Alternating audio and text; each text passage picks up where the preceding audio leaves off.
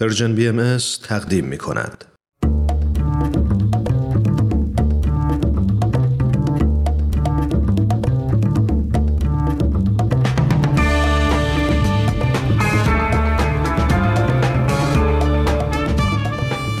همراهان عزیز مجموعه به سوی دنیای بهتر سلام. روز و روزگارتون خوش و خورم. سهیل مهاجری هستم.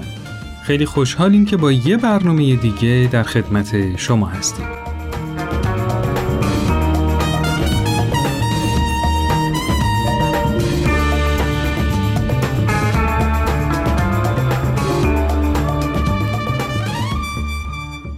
می‌دونید که تو این فصل از مجموعمون به مسائل اقتصادی روز دنیا می‌پردازیم و اگه با قسمت قبل همراه بودید یادتون میاد که در رابطه با نقش و اهمیت دخالت دولت در اقتصاد به منظور فراهم شدن رفاه عمومی خیلی مفصل صحبت کردیم. تو همون برنامه هم سعی کردیم وقتی که به اهمیت نقش دولت می‌پردازیم یک جانبه به موضوع نگاه نکنیم و تأثیرات این دخالت رو بررسی کنیم.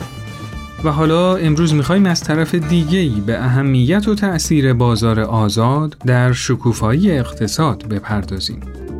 شاید یه نگاه همه جانبه و بدون جانبداری به مسائل مختلف اقتصادی بتونه کمکمون کنه تا مسیر صحیحتری رو انتخاب کنیم. با ما همراه باشید. بازار آزاد جایی که قیمت کالا و خدمات نه به صورت دستوری و دخالت دولت بلکه فقط و فقط به وسیله مکانیزم عرضه و تقاضا تعیین میشه. تئوری خیلی ساده ای که چند قرن زیربنای علم اقتصاد قرار گرفته. توی بازار آزاد وقتی که تقاضا برای یک کالایی بالا میره به صورت طبیعی افراد حاضر میشن قیمت بالاتری برای به دست آوردن اون کالا پرداخت کنن. تو همین زمان تأمین کننده های اون کالا تو بازار وقتی می‌بینن که قیمت اون کالا بالا رفته و می‌تونن با سود بیشتری کالا رو بفروشن شروع به تولید بیشتر می‌کنن و این اضافه شدن به عرضه خودش باعث ایجاد رقابت بین عرضه کننده ها میشه و در نهایت سبب پایین اومدن قیمت میشه. و فقط عرضه کننده هایی که توانایی تولید کالا با قیمت مناسب تری دارن تو بازار باقی میمونن. اینجوریه که عرضه و تقاضا تعادل قیمت رو برقرار می‌کنه. مکانیزم بازار آزاد باعث میشه تا عرضه کننده ها سعی کنن با کمترین قیمت و بیشترین کیفیت محصول رو به بازار ارائه بدن. برای همین تکنولوژی و روش های مدیریتی رو ارتقا میدن تا بتونن با کارایی بالایی فعالیت خودشون رو تو بازار ادامه بدن. همه اینا موجب شکوفایی اقتصاد میشه. هرچند که واقعیت بازار آزاد اونقدر پیچیده است که هیچ وقت شرایط به این گل و بلبلی که به اختصار توضیح دادم نیست. ولی در حال حاضر پارادایم اصلی اقتصاد دنیا بر مبنای اصول بازار آزاد و رقابت بنا شده و با وجود تمام ایرادات و اشکالاتی که داره از یه منطق قوی و پشتوانه چند قرن تو خیلی از کشورهای دنیا برخورداره و به نظر می‌رسه که باید ضمن اینکه نقاط ضعفش رو شناخت و سعی کرد که از مشکلاتی که ایجاد می‌کنه دوری کرد باید حال ها از مزایای این تفکر اقتصادی بهره برد.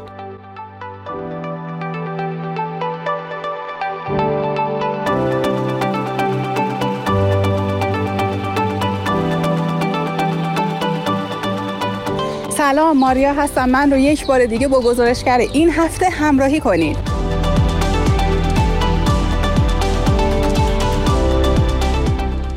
سلام شما فکر می‌کنید که میزان خرید کردن شما تو تعیین قیمت یک کالا ربط داره؟ اگه حجومی باشه این خرید کردن خب اونا به کارشون ادامه میده.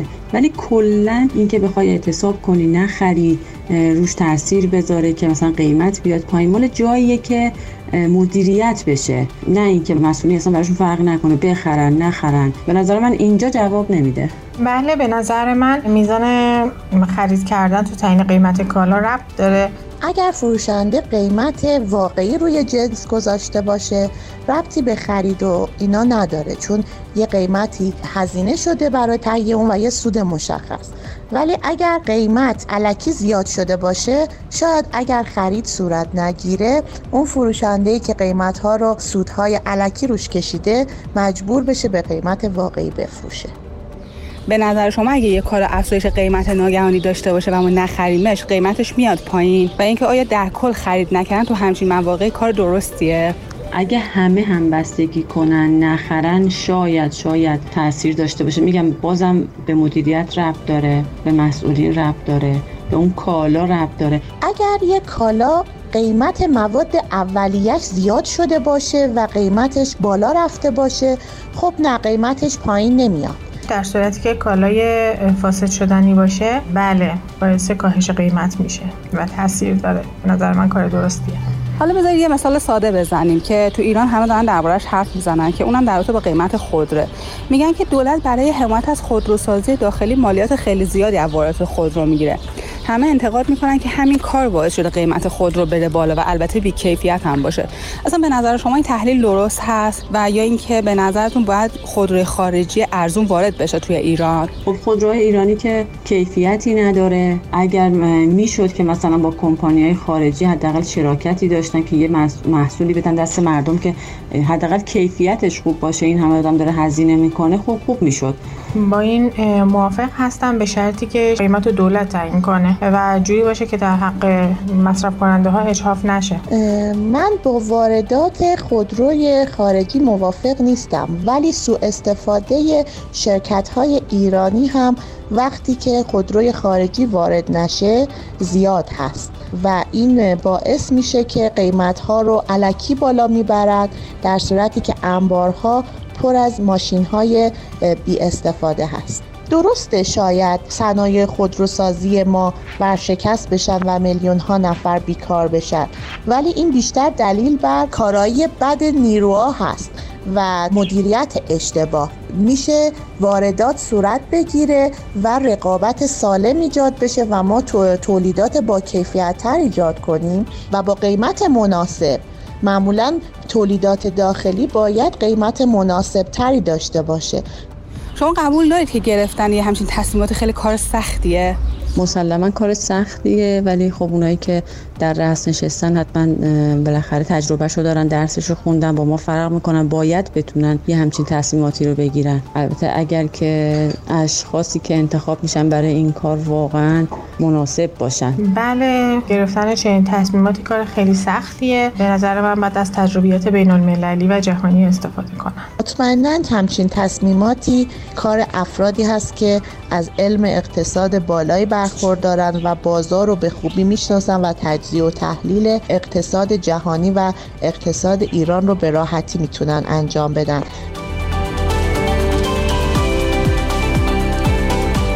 ممنون. مرسی که من یک بار دیگه با گزارشگر این هفته همراهی کردیم تا هفته آینده شما رو به خدای بزرگ میسپارم.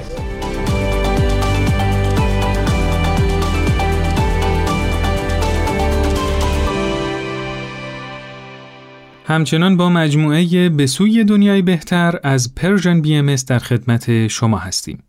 تو این قسمت از برنامه با هم به صحبتهای آقای دکتر هوشمند بدیعی، استاد دانشگاه، محقق، پژوهشگر و اقتصاددان گوش می‌کنیم.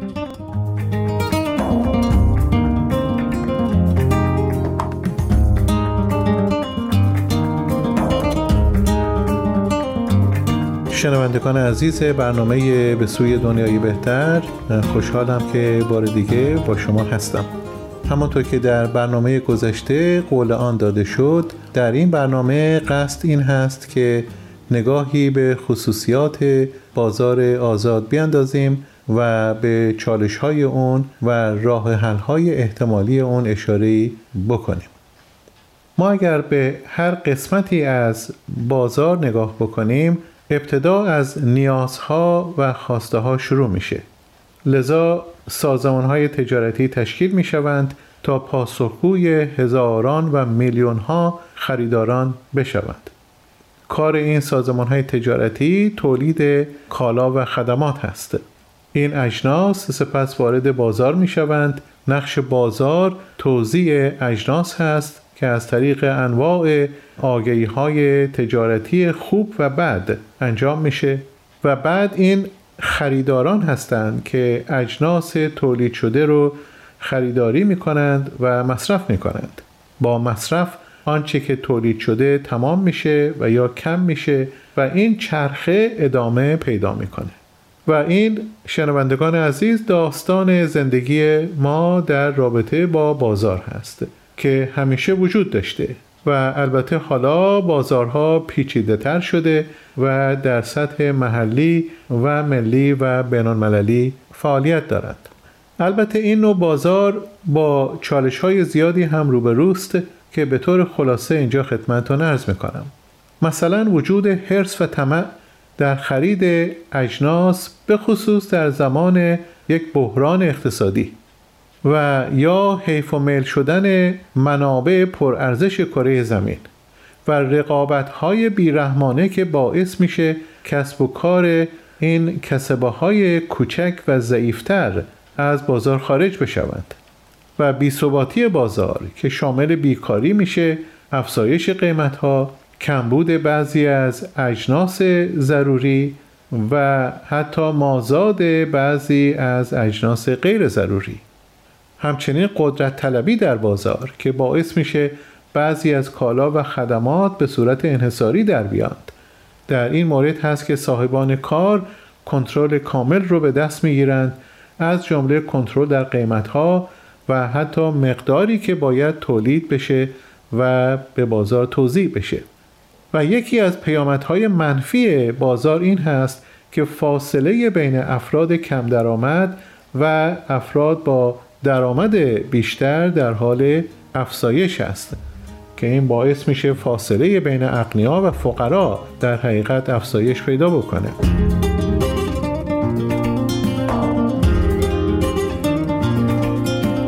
برای کاهش و یا حتی از بین بردن بعضی از چالش های بازار چند پیشنهاد اینجا میشه که یک نوع ثبات نسبی در بازار به وجود بیاد.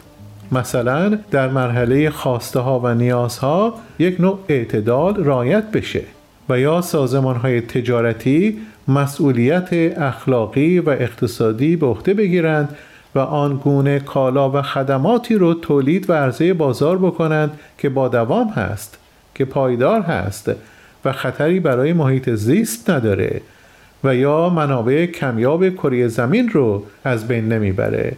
و یا این اجناس در شعن مقام والای انسان هستش و یا در بازار به جای رقابت بیرحمانه همکاری وجود داشته باشه و باعث نشه که کسبه های کوچکتر از بازار خارج بشوند. در واقع این کسبه های کوچک باید در حمایت دولت و حتی سازمان های تجاری بزرگتر قرار بگیرند. و همینطور که در برنامه دیگری بیان شد این از طریق بنگاه های تجاری کوچک هست که کار تولید میشه کار ایجاد میشه بیکاری کاهش پیدا می‌کنه. و بعد توزیع کالا و خدمات باید به صورتی عادلانه انجام بشه و در مصرف هم اعتدال رعایت بشه. لذا پایه و اساس این بازار آزاد باید اخلاقیات باشه.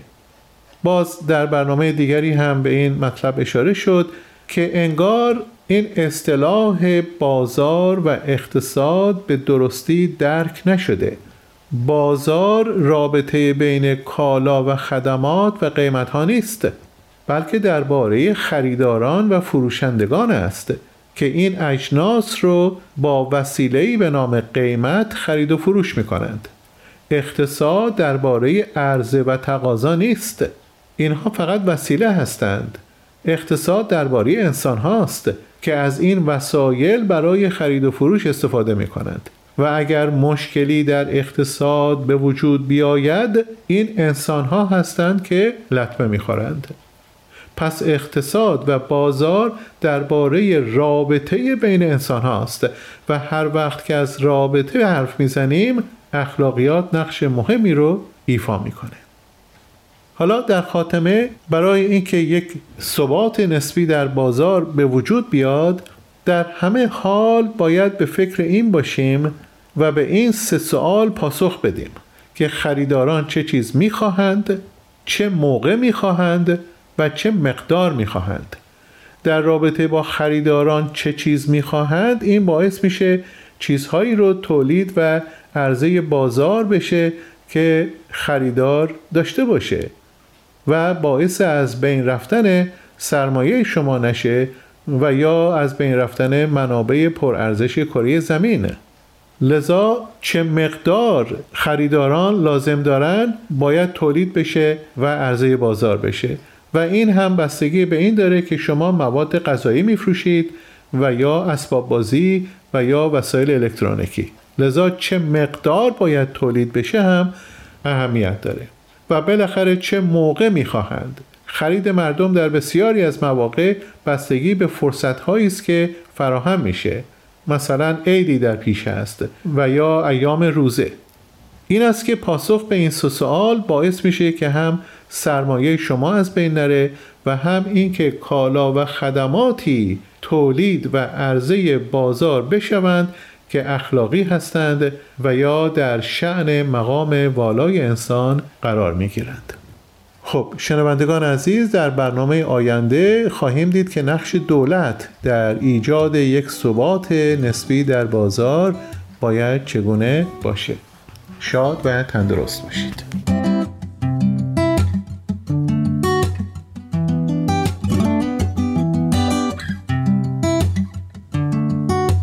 سلام من دینا هستم و از اینکه دوباره تو این برنامه با شما هستم خیلی خوشحالم. خب امروز اول از شاخص آزادی اقتصادی شروع کنیم که بنیاد هریتج و بالستریت جورنال تهیهش می‌کنن که میزان آزادی اقتصادی تو کشورها رو بررسی می‌کنن. این رتبه بندی شامل داده های تو زمینه کسب و کار و آزادی اقتصادی میشه که در کنارش مسائلی مثل سیاست های تجاری، مالیات، نظام پولی، نظام بانکی، قوانین سرمایه گذاری خارجی، حقوق مالکیت، هزینه های دولتی، سیاست های قانونگذاری، سطح فساد، میزان کنترل دولتی و دستمزدها در نظر گرفته میشه. در صدر جدول هنگ کنگ با بیش از 90 درصد آزادی اقتصادی قرار داره و بعدش کشورهای مثل سنگاپور، نیوزلند و سوئیس قرار دارن. در قرار جدول هم همون جوری که میشه حد زد کره شمالی با 6 درصد آزادی اقتصادی و بعدش با فاصله حدود 20 درصد ونزوئلا و کوبا قرار دارن.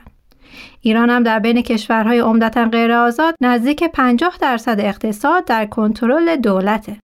یه شاخص دیگه که مستقیما با آزادی اقتصاد ربط نداره ولی بی ربط هم نیست شاخص آسانی راه کسب و کاره که باز نیوزیلند و سنگاپور در صدر جدولن و سومالی و لیبیا و ونزوئلا در قعر جدول ایران هم شبیه ردبندی شاخص آزادی اقتصادی در نیمه پایینی جدول و در رده 120 قرار داره. تو ایران هم برنامه خصوصی سازی سالیان ساله که داره دنبال میشه تا از سهم دولت تو اقتصاد کم بشه. هرچند که همه دولت ها کم و بیش اراده کردن که به موضوع خصوصی سازی بپردازن اما به دلایل مختلفی از جمله جنگ، منازعات سیاسی و فساد اداری این برنامه نتونسته به اهداف خودش برسه و حتی اون قسمت از کار که انجام شده هم خیلی درست و صحیح انجام نشده و بخش اقتصادی که از دست دولت خارج شده به بخش نیمه دولتی سپرده شده. نکته که دوست دارم بگم اینه که هرچند تو برنامه های گذشته یه اشاره هایی به اهمیت نقش دولت تو اقتصاد شد که البته تو برنامه آینده مفصل بهش خواهیم پرداخت اما این موضوع به راحتی ممکنه که راهش رو کج کنه. ببینید برای مثال همین جریان بازار بورس ایران تا زمانی که های دولت باعث سوددهی تو این بازار می‌شد به جز جمع معدودی از کارشناسا کسی مشکلی با های دولت تو بازار سرمایه نداشت و اتفاقا همه جورایی به خاطر سودی که تو اون بره زمان به دست میومد خیلی خوش و خورم بودیم. ولی به محض اینکه این دخالت ها روی دیگه سکه نشون داد و بازار افت کرد انواع و اقسام تحلیل ها و انتقادها در رابطه عملکرد دولت فضای مجازی و حقیقی رو پر کرد. پس خیلی خوبه که یادمون نره. قبل از اینکه شروع کنیم که دولت باید این کارو بکنه یا این کارو نکنه ببینیم که سمت و سوی جامعهمون چیه و برای اصلاح و ارتقای رویکرد جامعه هم تلاش کنیم. خیلی ممنون که با من بودید. تا برنامه بعد خدا نگهدارتون.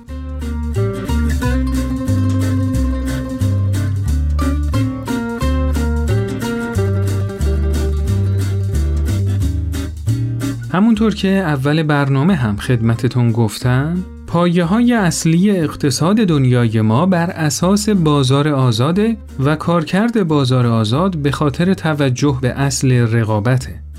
رقابتی که باعث پیشرفت میشه و مکانیزمی ایجاد می‌کنه که بازار به تعادل برسه. این دستاورد دنیای امروز بزرگ ماست که باعث پیشرفت های بزرگی برامون شده. این دستاورد دنیای امروز ماست که بر منازعات ایدئولوژیک بزرگی پیروز شده.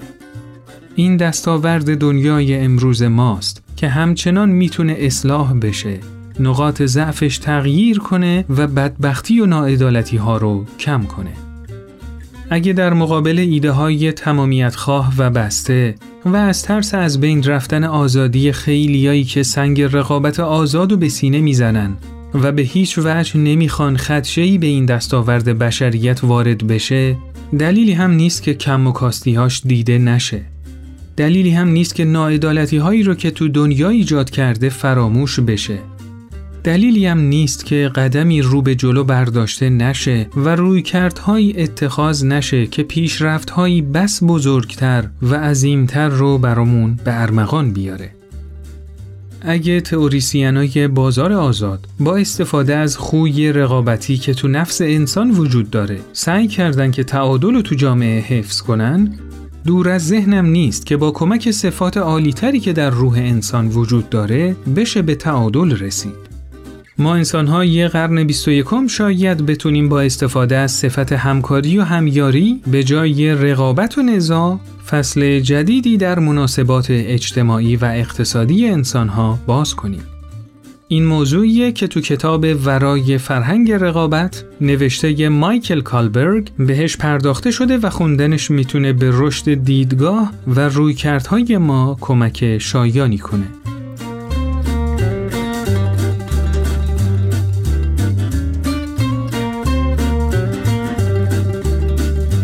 خب همراهان عزیز این قسمت از برنامهمون هم به پایان رسید. از اینکه تا به امروز با ما همراه بودید ازتون سپاس گذاریم. یادتون باشه که نظرات و پیشنهادات شما به بهتر شدن کیفیت برنامه ها خیلی کمک می‌کنه. پس با شماره تلفن 201 240 560 2414 از طریق واتساپ و تلگرام و آیدی تلگرام at sign Persian BMS contact باهامون در تماس باشید و نظراتتون رو برامون بفرستید. شما می‌تونید برنامه های Persian BMS رو در وبسایت، کانال یوتیوب، تلگرام و صفحه اینستاگرام و همینطور اپلیکیشن های پادکست‌خوان ببینید و بشنوید. و اینکه می‌تونید هر برنامه رو به صورت جداگانه subscribe کنید تا به محض آپلود کردن قسمت جدید با خبر بشید. یادتون نره که به هر برنامه‌ای که میشنوید حتما امتیاز دلخواهتون رو بدید و اگه از برنامه خوشتون اومد حتما اونو به دوستای خودتون معرفیش کنید. من سهیل مهاجری به همراه همکارانم در مجموعه بسوی دنیای بهتر و رادیو پیام دوست براتون آرزوی موفقیت و بهروزی داریم. روز و روزگارتون خوش و خورم. خدا نگهدار.